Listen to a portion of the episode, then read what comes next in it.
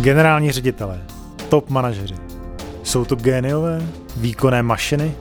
Určitě. Jsou to také úžasní lidé se zajímavými koníčky. Poslechněte si jejich největší neúspěchy. Nebo jak by chtěli prožít svůj život znovu, kdyby měli tu možnost. Například já jsem chtěl být moderátorem.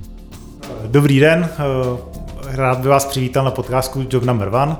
Eh, dnes jsem milým hostem přivítat eh, dámu, která veřejnosti je docela známá, Simonu Kionkovou z Pakety Group. Dobrý den, děkuji za pozvání.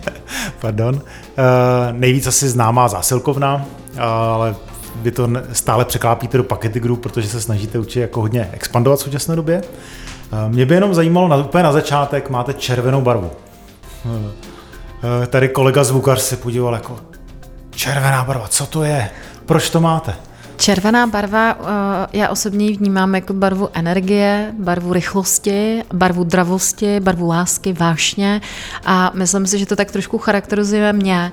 A když jsem před 11 lety se rozhodla založit tuto firmu, tak eh, jsem si řekla, tak eh, samozřejmě jako každý startupista, každý zakladatel vkládá do toho brandu a do té firmy kus sebe. Takže proto červená, proto ta rychlost, dravost, vášeň, to všechno a energie, to všechno charakterizuje nejenom mě, ale zásilkovnu jako takovou. Hodně, hodně zajímavé, protože jako většina firm si červenou nevolí, že jo? Takže jste jako výjimka. A protože tam třeba marketingový ředitel nemá koule. tak třeba je to dáma. Marketingová ředitelka. Ne, tak samozřejmě eh, každá, každá firma má nějaké eh, hodnoty a brand není jenom o názvu. Brand je skutečně jako eh, soubor vlastností těch produktů nebo té firmy a skutečně jako my jako firma, která je digitální, tak u nás je samozřejmě inovace, rychlost, energie, to úplně vnímáte podtextově pod tím brandem, takže když je samozřejmě soukromá medicínská klinika nebo někdo podniká v něčem skutečně jako klidném, kde je více jako byl ten social response nebo kde je více kontakt eh, s těmi, s těmi lidmi, je tam nějaká péče, hospitality, tak eh, asi zřejmě ta červená by, eh, bíkovská takhle nebyla úplně vhodná, takže je to samozřejmě i to o typu produktu, takže jsem to řekla samozřejmě nadneseně. Jasně. Ne, ne na každý brance ta červená hodí. Určitě, tak jste v tom výrazní, jste výrazní v logistice, což je určitě dobře. A no vidíte, a přitom a někteří nás vnímají jako, že jsme logistická firma, ale my logistická firma nejsme.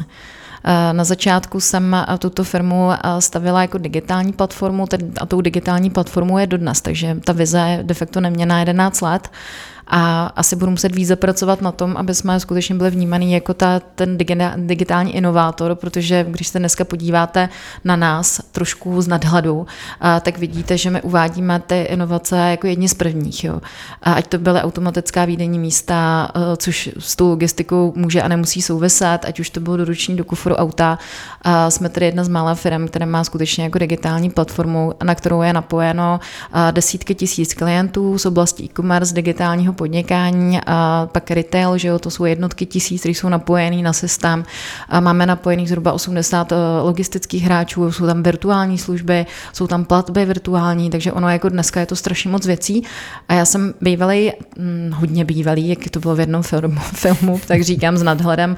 A myslím si, že dneska by mě ty špičkoví programátoři do party ani nevzali. A každopádně jsem hodně bývalý a vývojář, ale hodně bývalý. A sepsal rok 2008 až 2010, tak s kolegou vedli maličkou IT firmu a de facto jsem se svými, se svými týmy a vyvíjela e-shopy, zase jako menšího rozsahu, takže to nebyly nějaké velké projekty. Nicméně takový to ITáctví ve mě zůstalo do dnes. Hmm. Mluvíte vlastně o IT, eh, tak eh, určitě vlastně měníte svět vlastně s kolegy, eh, které se pohybují kolem vás, s Dodo, se Škodovkou, s Alzou, možná s Liftágem. Eh, jaká vlastně vypadá taková jako spolupráce těch firm, které se na tom trhu mohou doplňovat nebo potenciálně bude ta spolupráce? Určitě máte nějakou vizi. Já si myslím, že je to trošku o lidech. Eh, když eh, se znovu zmíníme ty firmy, které jste jmenoval, tak tam jsou společné charakteristické rysy těch lídrů a těch lidí, které ty firmy vedou. Většina z nich jsou vizionáři, inovátoři, nebojí se změn, mají sklonek k riziku, vyhledávají disrupce, to znamená disruptivní technologie, mají rádi výzvy A všechny ty jmenované firmy mají rychlý růst, velmi rychlý růst, to znamená, máme rychlejší růst než vlastně průměr toho daného trhu. Takže mm, tam si myslím, že tyhle, tyhle charakteristické vlastnosti máme hodně společné a, a nás baví se i navzájem o tom bavit, protože mm, člověk nemůže být sám na pustém ostrově v rámci biznesu, takže je skutečně jako důležité se s těmi ostatními CEO, s lídry, zakladateli technologických firm propojovat a bavit se a i sdílet eh, ty zkušenosti. My jsme třeba firma, která sdílí, máme otevřené, eh, máme, máme skutečně otevřené systémy, znalý ví, že se tomu říká open sourceový řešení, takže my jako hodně těch apíček máme otevřených, necháváme uh, jako číst samozřejmě naše data, necháváme uh, se na nás napojit uh, nejrůznější další platformy, ať už ze zahraničí nebo domácký a víceméně edukujeme, edukujeme ten trh a snažíme se edukovat, protože si myslíme, že je to jako správný směr a že nás někdo kopíruje. Já vždycky s, nad, s takovým nadhledem říkám, oni kopírují naše minulost. Oni nemůžou skopírovat tu budoucnost, protože o té budoucnosti víme jenom my sami. Eh, rozumím. Já jsem se spojil s, s Filipem Hubičkou eh, z měsíčníku logistiky. To zajímá vlastně jako budoucnost. Eh, jak, jak bude vypadat vlastně to doručování do, do kufru? To je něco, co jsem zaslechl poprvé právě od, od Filipa. Tak ono je to hodně v plenkách ten projekt, i když e, interně e, na něm všechny ty změné firmy pracovaly e, dlouhé měsíce, především tam bylo poměrně náročné testování, protože skutečně to je projekt na zelené louce, nikdy před námi nikdo nic podobného neskoušel, takže to velmi zajímavé v tom, že v tomhle tom takzvaně edukujeme trh a tak nějak i budujeme. Jo. Už jsem se setkala i s názorem, počkejte, ale jako vy jako jako chcete vlízt do mýho auta, to je moje soukromí. A, ale já si myslím, že v tom doručování půjdeme mnohem dál, že se naučíme nechávat doručovat zásilky přímo k nám domů. Že skutečně eh, v každém bytě nebo každého bytu nebo každého domu bude automatická schránka, eh, kterou my si budeme umět otevřít a doručíme přímo až k vám domů tímhletím způsobem. Bez toho, že vy byste museli čekat na kurýry, bez toho, že vy byste byli jakkoliv zatíženi eh, celou tou službou. A víceméně ten, to doručení do kufru je takový meziskok, mezičlánek mezi tím, co známe dnes a mezi tím, co já říkám, že bude tady za pár, za pár let. A uh, je to velmi inovativní, samozřejmě uh, nelze dneska doručit do kufru jakéhokoliv typu auta, jakékoliv značky. Uh, samozřejmě teď asi na tom začnou všichni pracovat, tak jako všichni pracují na elektrice. Já si myslím, že by měli spíš pracovat na vodíku, ale tak to už je asi diskuze trošku jinam.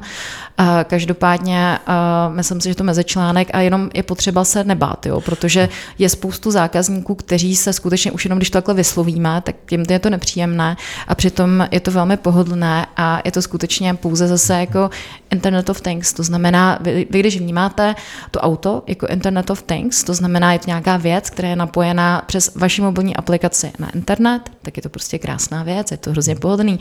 Vám pípne na mobilu a zpráva, kurýr eh, bude doručovat do, vaš, do vašeho kuf, kufru auta, vy se vlastně propojíte a na dálku ten kufr mu zpřístupníte, pak zase zjistíte, že teda kufr je v pořádku zavřený a jako není to nic proti ničemu. Já si myslím, že stejným způsobem způsobem může fungovat i podávání těch zásilek. Hmm. Jsem se právě chtěl zeptat, jak to vlastně bude fungovat. Tak jsem to uh, asi trošku popsala. Takže, teďko. takže jestli jsem to chytil správně, na Falze si objednám zboží, paketa převezme, převezme zásilku, a doručí vám a doručí, je do, do správného typu aut. Do správného typu aut, který prostě umí na dálku otevřít ten kupec. No, jsou to ty novější typy Škodovky, takže mm, samozřejmě ta cílovka je teď trošku omezenější, ale myslím si, že do budoucna to bude více a více a skutečně i ty ostatní uh, uh, značky aut začnou na podobném projektu pracovat, protože to je skutečně jako velmi pohodlná forma doručení. Tak to zní docela úžasně. Já jsem měl Volvo a v tomto směru to jako fungovalo. Mm-hmm. Jsem si říkal, právě jsem si mohl nastartovat i auto, eh, auto vzdáleně a otevřít si auto vzdáleně. Jednou jsem zapomněl klíče a nastartoval jsem si z mobilu auto. Takže tam to vlastně všechno směřuje. Já se nechávám na dálku auto vyhřívat. Já nemám ráda škrábání toho skla, eh, když to zamrzne. Bohužel jsme zeměpisný šířka, že musíme ráno škrábat. Tak to jsem úplně nesnášela, takže jsem teď ráda, že mám typ auta, který teda mi rozmrzne pěkně sklo a uh-huh. už já už jenom pohodlně sednu do teplého auta. Jasně. Jak třeba takovéhle technologie, vlastně vy koordinujete vlastně technologie se Škodovkou nebo, nebo s těmi uh, prodejci uh, e-shopy, mm-hmm. jak takovéhle technologie třeba ovlivní do budoucna i třeba B2B business? Já si myslím, že mm, nemů, já, já bych se nebavila o B2B, B2C, C2C. Víceméně ty způsoby doručení jsou hodně podobné to znamená jak doručení do firmy dneska, tak a ještě jako je zajímavý vlastně jakoby ne B2C, ale C2B, což jsou vlastně vrat, vrat, vrácení zásilky od zákazníka, když už chce podat reklamaci nebo chce něco vrátit během 14 denní lhuty, tak to je vlastně to C2B a tak ty způsoby jsou hodně podobné. To znamená, vy jste zákazník, který má, by měl mít správně širokou škálu možností podle toho, kde se zrovna nacházíte, nebo v jaký jste zrovna situaci, třeba jste nemocný nebo disabled, takže máte třeba nějakou, nějaký postižení, nebo uh, jste skutečně třeba mimo město, nebo potřebujete, aby celkově ten, ten tu službu vyřešil třeba váš rodinný příslušník a tak dále. Nejhorší je, když si vzpomenu v minulosti, a to je právě to, proč jsem tu firmu začala budovat, když jste svázaný něčím, jo, že musíte být někde v nějakém čase, nebo musíte stát někde frontu, nebo musíte dělat něco, co vlastně v tu danou chvíli dělat nechcete. A já si myslím, že nejúspěšnější firmy na trhu dělají věci způsobem, že zjednodušují zákazníkům život jo, že a tak nějak šetří váš čas. A ty nejúspěšnější firmy na trhu to takovým způsobem vnímají, takovým způsobem ty produkty uvádějí a já to takhle vnímám, že vlastně jako ta cílová skupina, jestli je to B2B nebo C2C nebo B2C nebo C2B, tak je vlastně úplně jedno. Nejdůležitější je to udělat jednoduše, rychle, zjednodušit vám život, udělat to prostě tak, aby ten zákazník byl maximálně spokojený. A to, co vyhovuje jednomu, třeba vám vyhovovalo doručení do kufru auta, tak jiný člověk radši zajde na to výdenní místo, protože to výdenní místo je pro ně hmatatelné a má třeba nějaký obavy z toho uh, způsobu doručení, které už je třeba moc high-tech pro něj a uh, raději počká na tu sms že teda nebo na tu notifikaci z mobilní aplikace, že skutečně ta zásilka je tam připravená a ještě pořád, chceme, nechceme, se nejdou zákazníci, kteří se bojí platit předem. Bojí se platit e-shopu předem, bojí se, uh, používat, jo, bojí se třeba, um, bojí se třeba používat platební bránu přes mobilní aplikace, podobně. Bohužel i dneska ty zákazníci takový najdou. A jo, je potřeba prostě umět uspokojit celou, celou širokou škálu těchto zákazníků. Mhm. Z hlediska vlastně ještě e, doručování zboží, e, Určitě vlastně svět spěje k tomu, že se snaží optimalizovat ty prostory, kterým vlastně přepravujeme to zboží. Že? Mm-hmm. Jako real-time, jako logistika, aby vlastně ta plánovaná logistika, kde vlastně mám poloprázdné kamiony, poloprázdné auta, že jo, teďka iPhone jede tak z Brna teda, do Prahy a z Prahy do Brna. Tak to teda není náš případ, teda my hmm. opravdu poloprázdné kamiony, to my neznáme, teda to jen tak no na tomu, okraji. Teda. Tomu, tomu rozumím, no. Eh, do, do jaké míry vlastně jako třeba si myslíte, že takhle jako automatizaci jako zasáhne například třeba Koliftago, který se snaží vlastně ten real-time logistiku realizovat? Tak já si myslím, eh, že my jsme tady eh, s tím směrem přišli už skutečně v tom roce 2010 a už, už od začátku existence eh, téhle platformy se snažíme hledat cesty, jak zefektivňovat trasy, jak zefektivňovat vůbec procesy a v tom e-commerce biznesu. Když si vezmete, tak před časem jezdilo strašně moc aut a skutečně, jak říkáte, jezdily poloprázdné, ty trasy nebyly efektivní, takže my jsme od začátku jako itáci jsme se snažili hledat cesty, aby jsme co nejvíc efektivněli ty plánování plánování, tras. Jo, to znamená, když vezmeme službu doručení na adresu, tak tam je maximálně důležité, aby to, skutečně ty trasy byly a naplánované úplně maximálně efektivně a také, aby se pracovalo s kapacitou. Jo, takže jako to je za mě strašně důležité a pak je také důležité, s jakými auty jezdíte. To znamená, eh, ta ekologie je taky hodně důležitá, takže jako my si pohráváme s myšlenkou skutečně jako dneska té elektriky, protože ta elektrika v rámci, eh, v rámci vlastně jako dobíjení je dostupnější než vodík, ale máme projekt eh, na kterém pracujeme s UEV Řeš a chceme skutečně jako do budoucna přejít na vodíkovou technologii a dokonce chceme stavět vlastní vodíkovou stanici. A to je jako něco, eh, čemu já hodně věřím do budoucna a tak uvidíme, až se tady budeme bavit za dva roky, kam se eh, v těch eh, diskuzích posuneme, protože ono to nezáleží samozřejmě jenom na nás a na vědcích, ale záleží také jako na státním aparátu a na těch pánách, pánech a dámách nahoře, jak budou nakloněni této formě technologie do budoucna. Já jsem se například bavila teď nedávno nedávno s panem generálním ředitelem eh, Orlenu a eh, on to vidí hodně podobně, hodně stejně, eh, že skutečně dneska ty benzínové stanice, dneska se tam natenkujete benzín naftu, tak skutečně už uvažují i tím způsobem, ano, je to potřeba doplnit o nové technologie, to znamená elektrika, vodík, jo, ale mm, je potřeba samozřejmě na tom pracovat nějak jako v týmu a týmově a to jsem trošku odbočila jako v, těch, v té diskuzi, na to, Já jsem rád. se mě ptal. Já jsem rád, protože jako oblast udržitelnosti je, je si myslím velmi důležitá důležitá. A ještě, a ještě, ještě, kdybych se, ještě kdybych se jako trošičku vrátila zpátky a víceméně k k tomu plánování, tak aby skutečně celkově ty rozvozy byly efektivnější a ekologičtější, tak tím, že my jsme byli první, kdo přešel se systémem výdejních míst, skutečně jsme v tom roce 2010 jsme byli vlastně první, jediný, všichni na mě koukali, jako jsem se úplně zbláznila, co, s jakým projektem to tady přecházím. Nicméně, když si vezmeme to, že to není jako door to door a my jsme ulehčili tomu logistickému trhu tady s tím projektem velmi výrazně, protože my jsme ty lidi, kteří eh, využijí tramvaje nebo vlaku nebo jiného formu jdou pěšky, protože ty výdenní místa jsou přímo jako blízko z těch bydliště, tak tím hodně jsme ušetřili uhlíkovou stopu, protože závoz, závoz takového výdenního místa, to je 300 zákazníků denně na jednou, to znamená, my jsme ušetřili 300 zákazníků denně jenom na jedno výdenní místo a teď těch výdenních míst je v České republice skoro 6 tisíc. A teď, když si to všechno propočítáme, jo, 6 tisíc krát 300, krát 365, takže to je přesně, kam já jsem mířila, že skutečně už na začátku jsme si řekli, zefektivníme ty rozvozové trasy a tím taky trošku pomáháme těm tomu životnímu prostředí, už jenom tím, že jsme o tom takhle uvažovali. Že jako nejenom je to dobrý pro ty lidi, je to jednodušší pro ně, eh, efektivnější, mají to blízkosti domů, nestojí frontu, takže šetří svůj čas, ale zároveň teda jako, tak jsme trošku pomohli tomu životnímu prostředí, takže to u nás nevypadá jako v Pekingu. Zaplať pámbu. Určitě. Eh, co vás vlastně motivuje eh, jít takhle jako dopředu, jako být lídr vlastně v, té dopravě eh, z hlediska jako elektromobility nebo, nebo vodíkové? Protože asi finanční motivace tam úplně nebude. A, jako řeknu upřímně, že skutečně ty testy v rámci udržitelnosti jsou poměrně finančně náročné a celkově ty projekty, které plánujeme v rámci zelené logistiky, doručování na kolech, doručování elektrikou, vodíkem, tak to budou projekty jako velmi finančně finančně náročné. A už dneska do toho investujeme jako značné prostředky.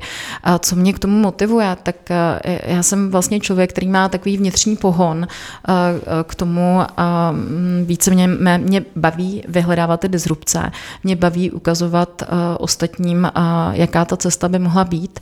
A vlastně, když vidím, že mě lidi kopírují nebo že mě firmy kopírují, eh, to, že některý, někteří konkurenti už začínají říkat, my si vlastně počkáme, co tak Janková zase vymyslí a pak vlastně, proč bychom to tady vyvíjeli sami, protože ona to nějak tam otestuje a pak my si to skopírujeme.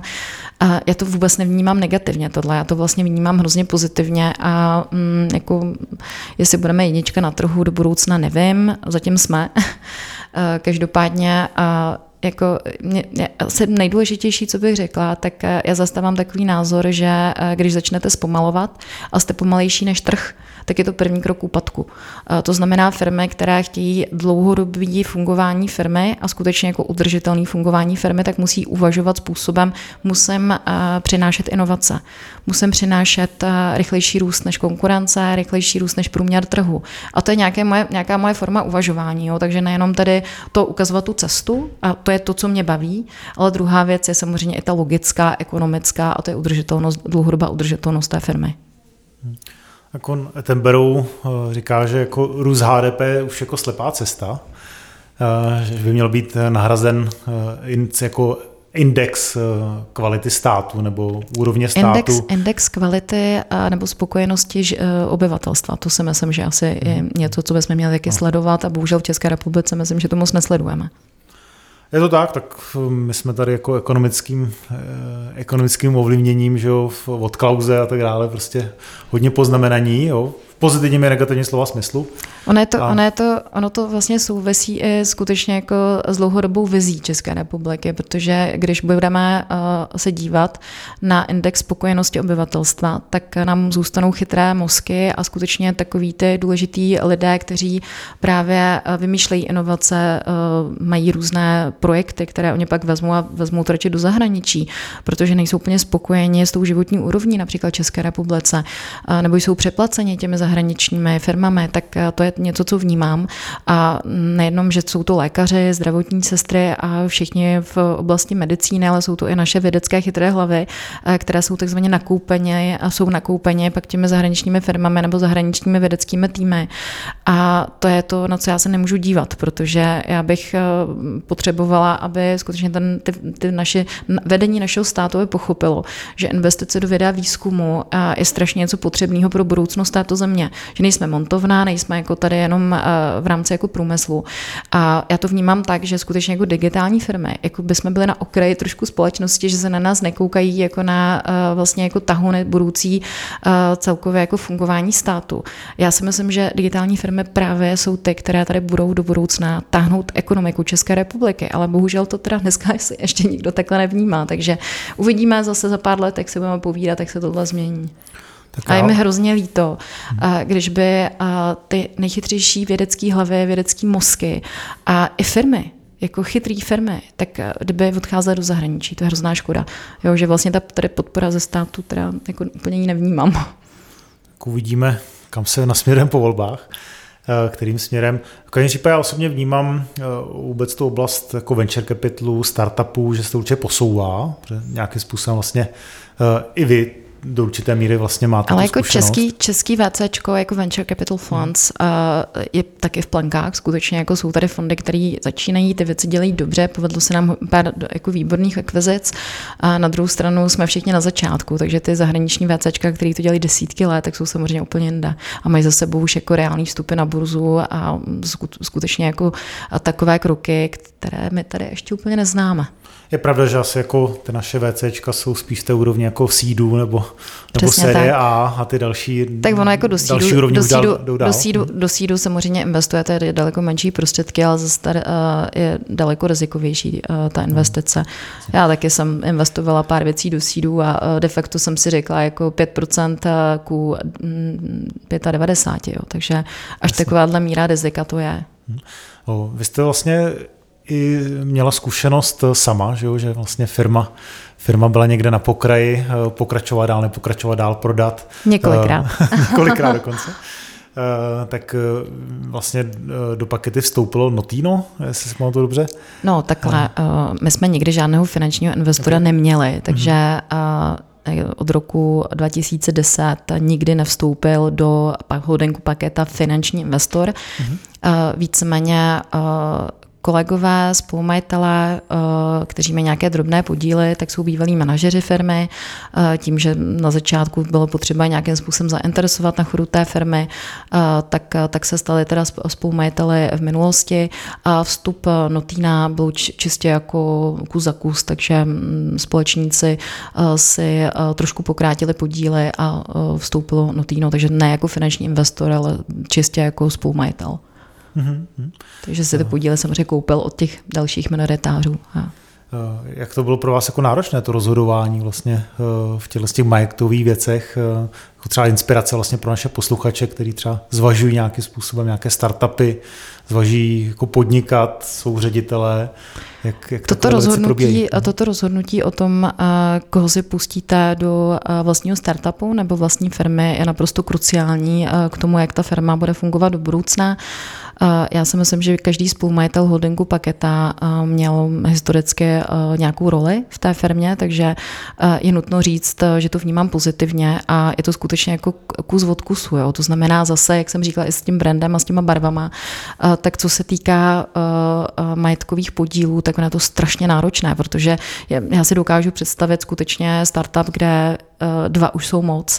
A pak jsou projekty, které rostou velmi rychle a potřebují chytrý hlavy a chytrý hlavy, když na to nemáte finančního investora a nemáte za zády velký kapitál, tak prostě musíte nějak hmm. nakoupit a nějak namotivovat. Že? A hmm. ono vlastně jako dneska i uh, obrovské firmy, které ne, nemůžu jmenovat nebo nebudeme jmenovat, ale tak nakupují uh, chytré hlavy a seniorní management uh, nějakými manažerskými podíly, takže ono je to vlastně jako hodně podobné těm majetkovým podílům samozřejmě a když ta firma menší, uh, tak takzvaně jako předáváte, rozdáváte majetkové podíly, protože potřebujete nakoupit chytré mozky nějakým způsobem a potřebujete, potřebujete rozmělnit tu kompetenci v rámci rychlého růstu eh, té, toho startupu nebo té firmy. Na druhou stranu, když ta firma je zase obří a roste z obrovských čísel, tak zase musíte investovat do seniorního managementu. Takže ono jako každá doba té firmy, existence té firmy má, potřebuje své. Mm-hmm. Takže tohle je velmi, velmi obtížná otázka a zase strašně záleží na tom, jaký typ firmy to je a jestli už vlastně jdete, eh, já znám třeba i případy, kdy startupista eh, ještě ani nezačal, ani, ani, ani, ani nemá eh, pitch desk a business plán a už má za zády finančního investora, protože se dohodnou, že budou budovat nějaký společný projekt a tam samozřejmě je finanční investor a startupista nebo zakladatel té firmy a dalšího už k sobě nepotřebuje, protože má vítr do plachet. Znám případy, jako jsem já, kdy skutečně bylo potřeba přibrat nějaké partnery do té firmy tady z toho důvodu, že teda jako vezmete chytré hlavy k sobě, a, a pak jsou samozřejmě tací, eh, kteří založí firmu ve dvou lidech a pak zjistí, že nemají nějakou znalost, je potřeba zase nakoupit ten seniorní management a nakoupíte ho tak, že vlastně zase si buď teda můžete si vzít tři, nějaký cizí zdroj, eh, pokud na to máte čísla ekonomiku, anebo zase hledáte finančního investora nebo nějakou podporu do toho startupu, takže všechny ty modely samozřejmě jsou úplně funkční. Mm-hmm, jasně. Jste popsal jako ty logistické rozvržení, kdy koho, jak si, jak se vybrat, v jaké situaci. A když bych to vzal z toho jako měkkého pohledu, jaký, jaký po, doporučení byste třeba dala vy, jaký lidi k sobě se vybírat, teďka myslím z té, z té osobnostní stránky? Za mě je to zase taková uh, neúplně jednoduchá otázka, protože nejprve, pokud jste manažer, ředitel, lídr, zakladatel firmy, startupista, tak nejprve si prosím vás na papír dejte charakterové vlastnosti a schopnosti vaše. Jo, já když jako vezmu sebe, tak uh, já vím, že uh, tavím lidi, že opravdu jsem strašně rychlá, energická, jsem vizionářská, řídím inovace, IT, jsem schopná s ITákama diskutovat 6 hodin v kuse a furt mě to baví. Nevím, jestli to baví je teda, ale mě to baví. a neustále něco vymýšlím, neustále přináším nové, nové věci do té firmy, miluju růst, takže opravdu čím rychlejší, tím lepší. A pak eh, mm, vedle toho si samozřejmě musím dát na papír vlastnosti, které mi chybí nebo kterých nemám dostatek. A tam je potřeba eh, eh, k tomu hledat samozřejmě ty vhodné partnery do toho týmu. To znamená, já to budu jako ozubená kolečka. Já něco, nějaké schopnosti mám a pak sobě potřebuji přibírat lidi, kteří mě nějakým způsobem doplňují a já doplňuji je. A tohle bych určitě doporučila všem. Je to správný přístup pro budování týmu, je to strašně jako dobrý pro každého, který buduje firmu, buduje startup, cokoliv, a nikdy nehledejte lidi s podobnou energií jako vy. To, ono se to často říká, že to jako dobře, pokud budujete tým, tak tam je strašně důležitá ta diverzita. Jo? To znamená, fajn, jako máte nějaké lidi s podobnou energií, to já mám tady mám třeba kolegu marketingového ředitele, tak ten je hodně podobně energetický jako já.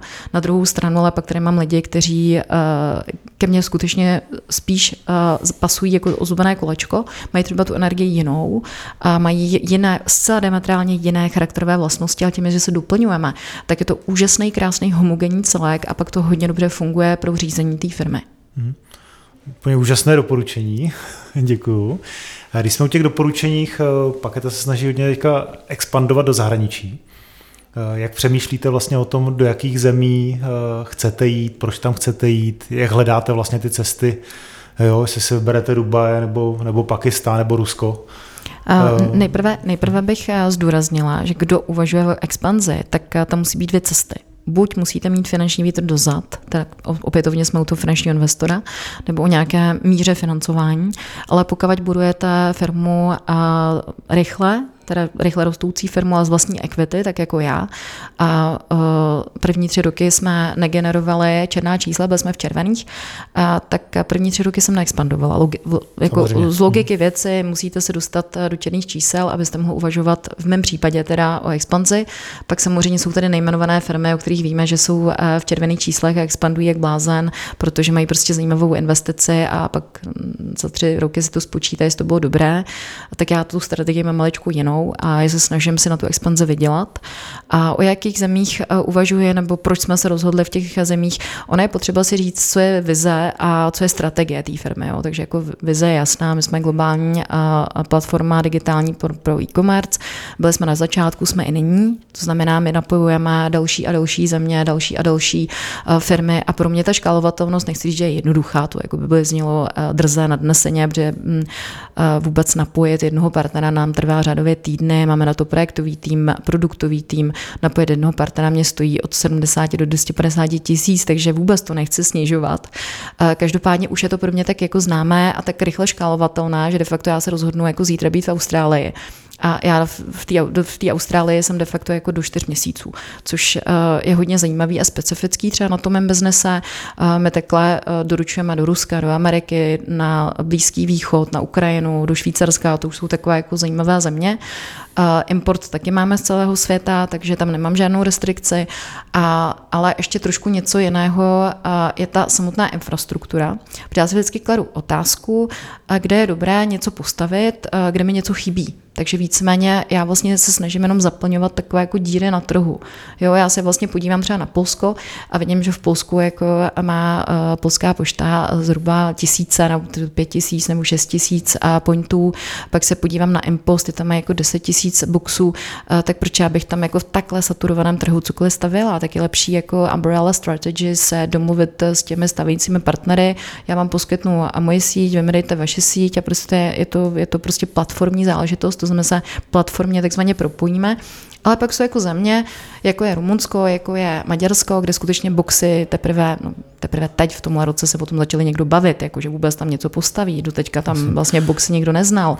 Takže, Takže první, první krok je teda analý, analýza vlastně toho trhu eh, v, v té vaší branži, prostě abyste pochopila vlastně, jaká je aktuální infrastruktura. Vyhledávání děr na trhu bych to jako asi schrnula. Takže proto my mhm. jsme vlastně v CEE, e, protože CEE e regionu se nikdo v tom našem rozsahu nevěnoval, protože všichni, když se podíváme vlastně na celou tu e-commerce, tak každý jako oko Mordoru se pořád dívá na západ jo, a všichni, jako když si vezmeme Amazon, že jo, tak eh, pro uh, Amazon de facto jako CE region je ještě vlastně jako nepopsaný list papíru. A pro uh, další firmy také, takže jako About You vstoupilo do České republiky na Slovensko de facto až v letošním roce, byla na to teď obrovská kampaň, to je mimochodem jeden z našich největších klientů. Uh, pak teda další brandy, který jako samozřejmě všichni jako známe, tak taky jako nejsou v CE, takže pro mě je to díra na trhu, pro mě je to trh, kterému se věnuji infrastrukturně, ale co se týká platformě, tak jako platformě já nemám hranice. Jasně, rozumím. Možná na závěr eh, naší eh, velmi zajímavé diskuze zmínila jste se vlastně před tím, že se tady realizuje nějaká nadace. Tak jestli byste nám něco k tomu řekla, co plánujete, proč to plánujete a případně mm, udělat nějakou poutávku. Můj manžel vždycky říká, že jsem se měla narodit jako sociální pracovník, protože já jsem vždycky taková, že všem pomáhám a bych se rozdala zvířátkům a lidem a vlastně ta hospitality vždycky byla součástí mého života, že já jsem uh, už od 13 let začala pracovat a vždycky jsem byla v hospitality. To znamená, vždycky jsem se o někoho pečovala, něco jsem pro někoho dělala a uh, vždycky jsem tak nějak způsobila ve službách. Takže ty služby jsou opravdu můj domácí chleba, bych řekla. A e, proč jsem založila nadační fond? A ono to byl takový přirozený vývoj, protože já se vlastně CSR aktivitám e, věnuji od jak živá. Už na vysoké škole jsem začala podporovat e, nadaci, nadaci Afrika a děti v Africe teda a ty děti mám dodnes některé, takže už jsem takhle dostala asi čtyři děti na vysokou školu v Keni. Takže mě to samozřejmě těší, protože už mám jednu učitelku, jednu a lékařku, ještě teda je zajímavé, že teda vždycky se rozhodnu podporovat ženy, protože ty to mají v Africe těžší než ty muži. A jinak jsem měla jednoho kluka, který taky jako mi vystudoval jako inženýr, takže tady, když to vidím, tak eh, mě to nabíjí, samozřejmě hrozně mě to baví a už z doby vysoké školy uh, jsem, mě to vlastně přišlo jako naprosto přirozený, že pro mě to není nic nepřirozeného. Hmm. Já si myslím, že i ty se... studenti jako na vysoké škole, byť mají málo peněz, tak i z toho mála je dobrý maličký procento toho příjmu dávat právě na tyhle aktivity. Hmm. A čím se tady primárně bude zabývat naše relace nebo zabývá? Tak zase, jak jsem povídala o tom brandu červeném, že teda vychází země, tak i nadační fond vychází země, a jelikož já jsem dítě samoživitelky a vím, jak to mají těžké, protože jsem si to jako dítě, já jsem si tím jako dítě prošla, a proto jsem se rozhodla teda naprosto logicky podporovat uh, ženy, ale nejenom ženy, ale i otce samoživitele, samoživitelky, uh, protože je to oblast, na kterou opětovně stát příliš nehledí. Byly tady podpory covidové důchodců a já jsem se ale ptala, a co ty samoživitelky, ty jako nedostanou nic, jako když oni žijou z 550 korun na týden, ty nikdo nepodporuje podpoří. Takže to je důvod, proč tuhle oblast. A pak jsem maminka tří malých dětí, no už nejsou tak malé, dcera slavila teď 13, tak um, rostou. Každý rok je to víc a víc. Tak proto jsem se rozhodla podporovat děti a spolupracujeme s několika projekty, ať je to kuře pomozte dětem, a je to Happy Hearts a Je to strašně moc, je to debra, je to opravdu velké množství šikovných lidí a úžasných projektů, se kterými spolupracuješ eh, dlouhou dobu. Například i se Zdeňkou Žádníkovou zvelebujeme dětská oddělení v nemocnicích, tak aby ta péče pro ty děti byla daleko lepší. A to jsou letité spolupráce. Takže tak nějak jenom jsem chtěla trošku ty věci strukturovat, protože jsme to dělali trošku s kolegou jako na koleni ty věci a už je potřeba tomu dát trošku řád, protože já jsem se rozhodla dávat nějaký kontinuální procenta ze zisku a tím, že roste zisk, no tak roste i objem peněz, který rozdáváme a ono pak je potřeba už to strukturovat, dát tomu řád a mít trošku už jako na to a tým a podobně, takže to byl ten důvod. Vlastně. Pokud by někdo... A ještě vlastně, pardon, ještě se omlouvám, ještě jako podporuji jednu oblast a to je oblast digitálních technologií. Takže jako tam, tam, máme, tam máme taky jako například projekt sílou hlasu, kdy disable lidi, kteří jsou postižení většinou velmi těžce, to znamená třeba od krku dolů, že jako nemůžou hýbat ani žádnou z končetin, a tak my spolu vyvíjíme a spolupracujeme na projektu ovládání počítače hlasem, a vlastně my už jako vymýšlíme třeba jako ovládání domácnosti hlasem a podobně. Takže jako já to třeba vnímám a zase jsme na začátku, kdy jsme tu diskuzi otevírali, že jenom, nejenom jako, že se biznis dá dělat dobře, když se snažíme zdigitalizovat to, co známe v tom našem světě, ale když zdigitalizujeme nebo pomáháme prostřednictvím digitálních technologií pomáhat a děláme to správně, tak dokážeme strašně moc lidem příjemnit a změnit život. To je moc hezký závěr. Já chci se zeptat vlastně, co týká té nadace, hledáte i třeba uh, nějaké uh, prostředky, které by třeba jiné firmy mohly vložit do té nadace, anebo, nebo spíš naopak hledáte ty zajímavé projekty, vlastně komu pomoci. Dneska je to obojí, to znamená, obojí. Eh, hledáme i ty zajímavé projekty, a se kterými se v rámci těch našich oblastí, které jsem zmínila, to znamená oblast samoživitelek dětí a digitálních technologií, tak se snažíme vyhledávat.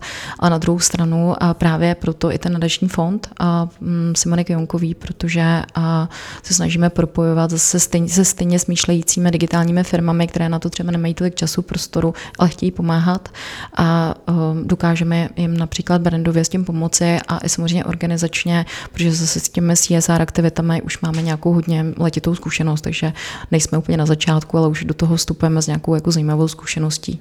Hmm. Takže já bych rád zakončil náš podcast takovou výzvou, že pokud by někdo chtěl Simoně Kinkové v této eh, krásné aktivitě pomoci, jak z hlediska eh, firem nebo případně nějakých movitých eh, manažerů, kteří nás poslouchají, tak určitě bude Simona ráda. Já bych ještě teda zmínila, hmm. že všechny jako peníze, které by eh, případně se v nadačním fondu objevily, tak my jsme hodně specifičtí v tom, eh, že stoprocentně všechno předáváme na nezisk a stoprocentně všechno jako věnujeme na ty konkrétní a jsou to opravdu konkrétní projekty. Takže administrativa jde kompletně za mnou, to je moje věc a jak některé teda nadační fondy to mají, takže nějaké procento dávají samozřejmě do nějaké té administrativy a podobně, tak organizace na jednu stranu je to logické, na druhou stranu já říkám, že eh, stoprocentně, když vy mi pošlete tisícovku, já vezmu tisícovku a pošlu to tomu klukovi, který je od krku dolů prostě těžce postižený na to, aby skutečně jako jsme mu přispěli na nějaký tu zázemí technický. Takže jako takhle, takhle způsobem přemýšlím. Moc krát děkuju. Eh, držím palce v této činnosti, eh, jak té nadační, tak samozřejmě i té biznisové, protože to zase zpátky podporuje tu nadaci a určitě vás moc, moc těší. Eh, byl mi potěšením se s vámi eh, dnes povídat. Eh, chtěl bych vám popřát hodně úspěchů. Snad se do té doby dostanete. Simona nám povídala, že se tam asi nedostane, protože a tak paketa, paketa je součástí Dubai Expo a na tom projektu pracujeme delší dobu a teď aktuálně se změnily podmínky, že tedy do Dubaje mají přístup pouze očkovaní a já se zrovna teď nacházím v takovém jako mezičase, kdy ještě stále uh, mám covid pas, to znamená, jsem prodělala covid a jelikož jsem z, částečně z lékařské rodiny, tak mi doporučovali známí lékaři počkat, až ty protilátky budou mít nižší, abych se mohla nechat naočkovat. To znamená, se naočkovat nechám, ale musím počkat počkat, že jo, no, a zrovna se ne, to nepotkává v čase, a takže já bohužel, byť jsem majitelka covid pasu a byť teda cestuju po Evropě naprosto bez problémů a uh, tak do Dubaje mě nepustí, protože musí mít prodělaný očkování. Tak už to definitivní. Tak... A myslím, že kdyby se teď nechala na očku, jak se zabiju. Jasně, no tak prostě život takový je, je to trochu krizový management. Simon, moc Což krát... zrovna my ovládáme, že jo? moc krát děkujem za krásné povídání, ještě jednou přeji hodně úspěchu a loučí se s vámi Simona Kijonková i Milan Malovský z Job Number One. Přeji hezký den a děkuji za pozvání.